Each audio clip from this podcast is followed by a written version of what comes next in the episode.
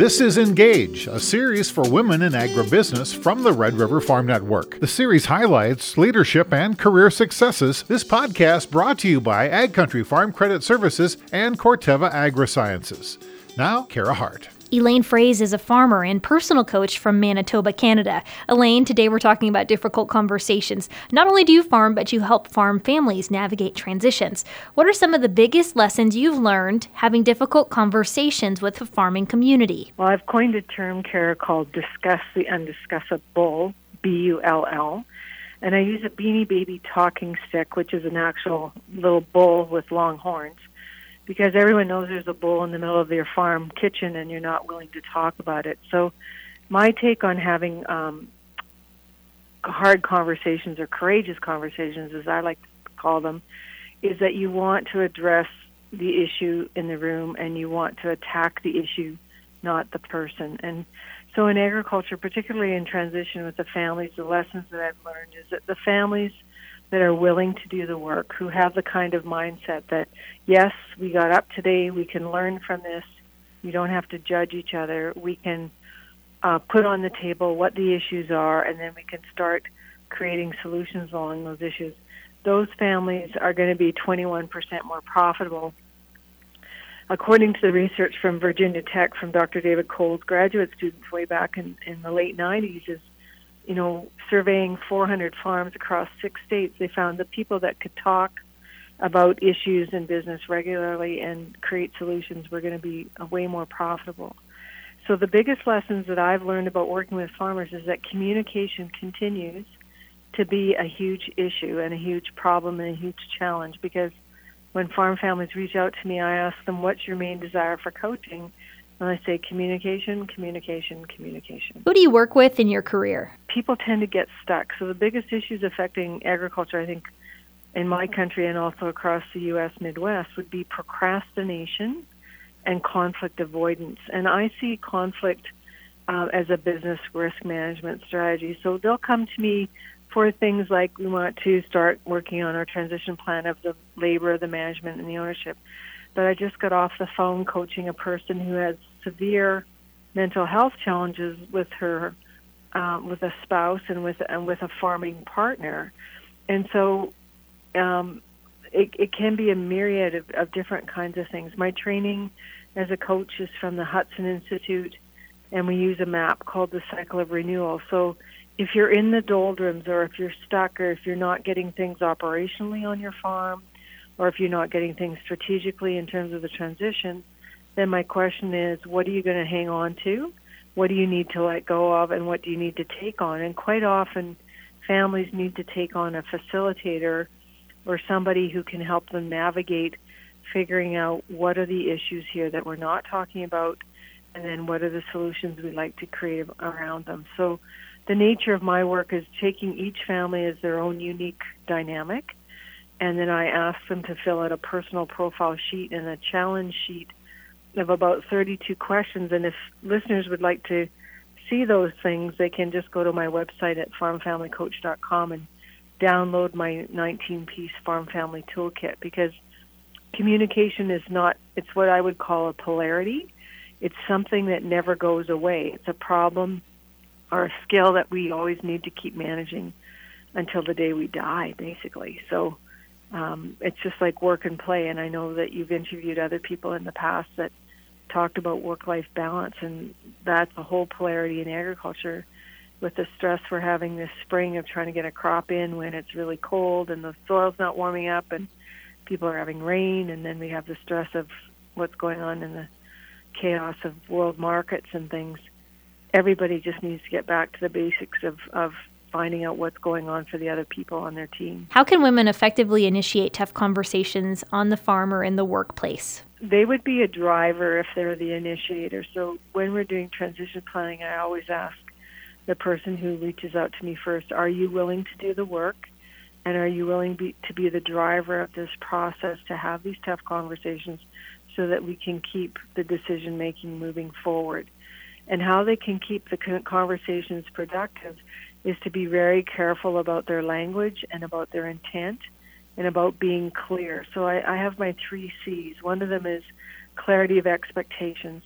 I expect you to come to this family business meeting because it's important for us to get certainty, which is my second C, around the timelines for the decisions we need to make for this farm and get some agreements in place.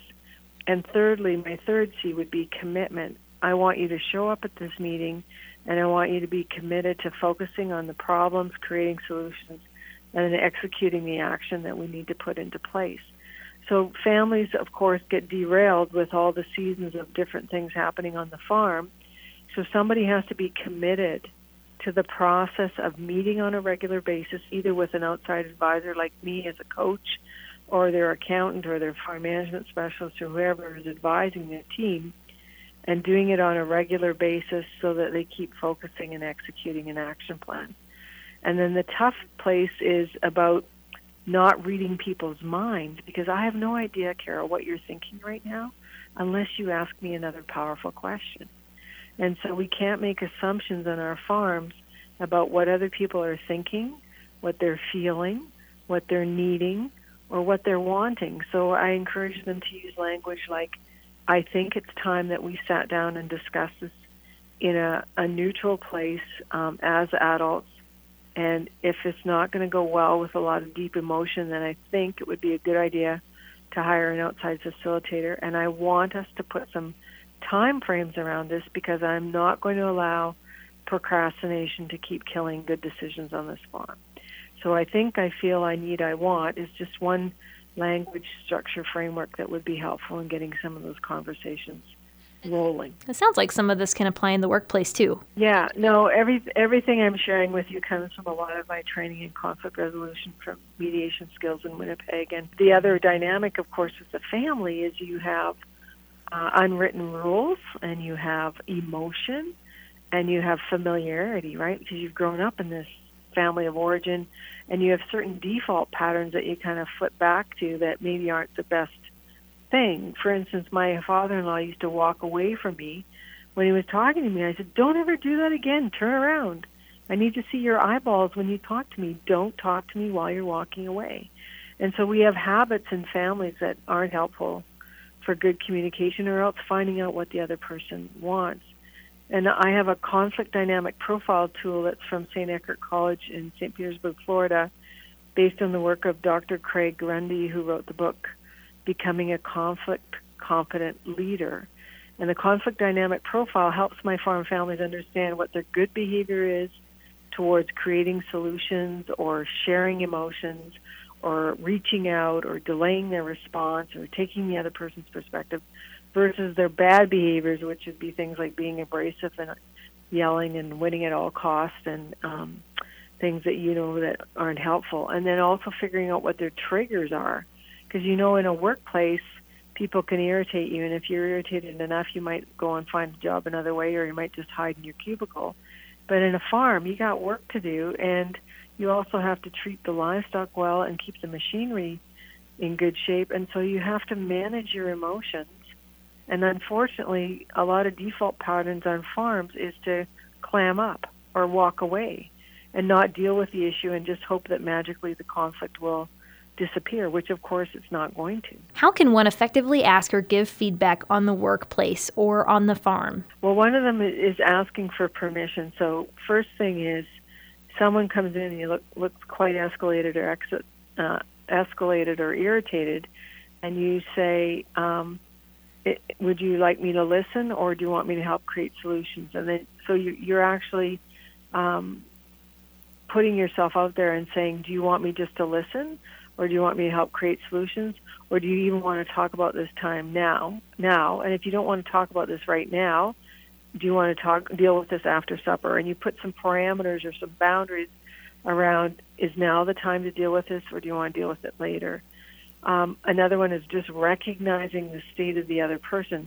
Wow, you're really upset. And you kind of, you, you remove yourself from the emotion of what's going on, and you make an observation, and then you offer a position. Um, would you like to talk about this now? No. Okay, when? And then the other person can, can give you some parameters. Um, uh, quite often, I think, Kara, what happens is people go to anger, which really is a secondary emotion, and, and what you need to be looking for is Are you hurt? Are you afraid? Are you frustrated? Because those are the underlying causes of anger in a lot of situations. And so just knowing that, you know, the person feels heard, you can also paraphrase, like if they tell you something, you can say, do you mean, or is this what's happening for you? And and and just sort of put in, in your own words what you think the other person is thinking, feeling, needing, and wanting. And, and sometimes you can just mirror it and say, wow, this must be really hard for you, and you empathize. Um, how can I help? What would you like me to do about this? And then wait for the other person to respond. In your book, Building Your Farm Legacy, you stress the importance of checking in. Can you explain this tool and why assessing tools matter? So checking in it, uh, happened in a, a situation where I was dealing with a very large farm, over twenty thousand acres, and it had different levels of management. And these two young men who are actually brothers-in-law um, never could really have a system for figuring out how to communicate at the end of the day. And I said, well, why don't you just check in, have a habit of checking in with each other at five o'clock with the text to say, you know, what was accomplished today, what needs to happen tomorrow, or even better, in my world, I would pick up the phone. Because right now you and I are having a conversation. I can hear your voice. I can hear the tonality. I can get some sense if you're happy or sad or engaged with me, whereas texting is very one-dimensional. But at the very least, the checking in idea is is is just coming to a person from curiosity and saying, how's it going? How are you doing? Is there anything that I can do to make this day better for you? Um, you can also check in in the morning. And with spouses, especially as we age, it's not a bad idea to say, uh, how was your night? Did you have a good sleep? Because if you start the day being depleted and being exhausted and stressed out, you're not going to have a lot of grace and mercy for how you conduct some of your communication throughout the day, and you may be short with people. But that's always a choice, Kara. I feel very strongly that everybody wakes up every morning and decides whether they're going to be what Marilee Adams would call a learner or a judger. And I'm very much on the learner page. What am I responsible for? What choices am I making, and how am I responding to the people around me? Why are compassionate mentors important? Well, compassionate mentoring is a term that comes from the book called The Father Factor by Doctor Stephen Poulter. And of the five fathering styles, well, another style would be time bomb, where dad just goes along, all of a sudden explodes, and you never know when the bomb is going to go off. Or the passive-aggressive father or mother who is really nice to your face but is doing destructive things to you behind your back. Um, compassionate mentors are is a type of parenting and management style where you make decisions collaboratively, and you always believe the best in the other person, because you're doing it with compassion. And so I would like to see farming men in particular really um, have a truth session with themselves about, is your style of relating to the people that you want to take over this farm, is it one of compassion and being a wise elder and a mentor? Or is it, are you um, a time bomb? Or are you passive-aggressive? Or are you um, just downright a, dic- a dictator, where it's my way or the highway kind of thinking? So I I do a lot of reading, Kara, of different literature of leadership and management and business and whatnot, but I like to translate it into how that would work on a farm. And on our farm, my husband's personal style is ambitious, determined. My son's personal style, and he's thirty, he's a successor, his style would be responsive balance. So my husband tends to be very task-oriented. My husband or my son tends to be very people-oriented, but they make a wonderful team. But what really is the, the, the beautiful part for me is when I see them walking down um, the road or on the gravel yard site together, making decisions together, and then they go peacefully to the next job or the next role that needs to be accomplished. So Dick Whitman does some wonderful consulting out of Idaho, and he has this tool called Roles and Responsibilities, where one of the questions is, is how can how can management support you better? And that's a very good question for us to ask each other as we're training the next generation on our farms, is what what's your learning plan for this year, and how can we in leadership here support you better? And then as I age as the farming founder or mom or dad or partner, how can you support me? And, and that would be definitely with respect and regarding my wisdom and experience that I put in forty crops with. So it's a, it's a, it's a really, um, it's it's understanding that culture beats strategy, and Peter Drucker said that, is that, you know, show me a good strategy, that's fine, but what's going to be the win-win for our farms is that we pay attention to what we believe, what we value, how we behave towards each other, and how we make decisions. So you just have to remember, what do I believe, how am I behaving, and how am I deciding? And are we doing it in a way that creates an awesome culture on this farm? I hope that it would be a parent, but I also would hope it would be someone in your circle of influence, whether that's your team of advisors or your peer network. Our son belongs to a marketing group in the next town over, and it's been a, a wonderful peer networking group. Um, and if you just Google agricultural peer networks, you'll find more research and information about how important it is to have people that you can rub shoulders with you that help you learn and grow. Um, my mentors have been other people in the community with similar scenarios to mine. Um, I'm from an English culture. I'm married into a Mennonite culture where the dynamics of what people even think about conflict and communication is different. And so it was always important to me as a young farm woman to have an older farm woman who had done the same thing to sort of mentor me and show me what was a reasonable expectation and what was not. So people and mentors don't necessarily have to be older than you. They can be um, a peer or a colleague or someone who you respect. And now with podcasts like what we're doing right now and audiobooks, my book, Building Your Farm Legacy, is on audible dot com.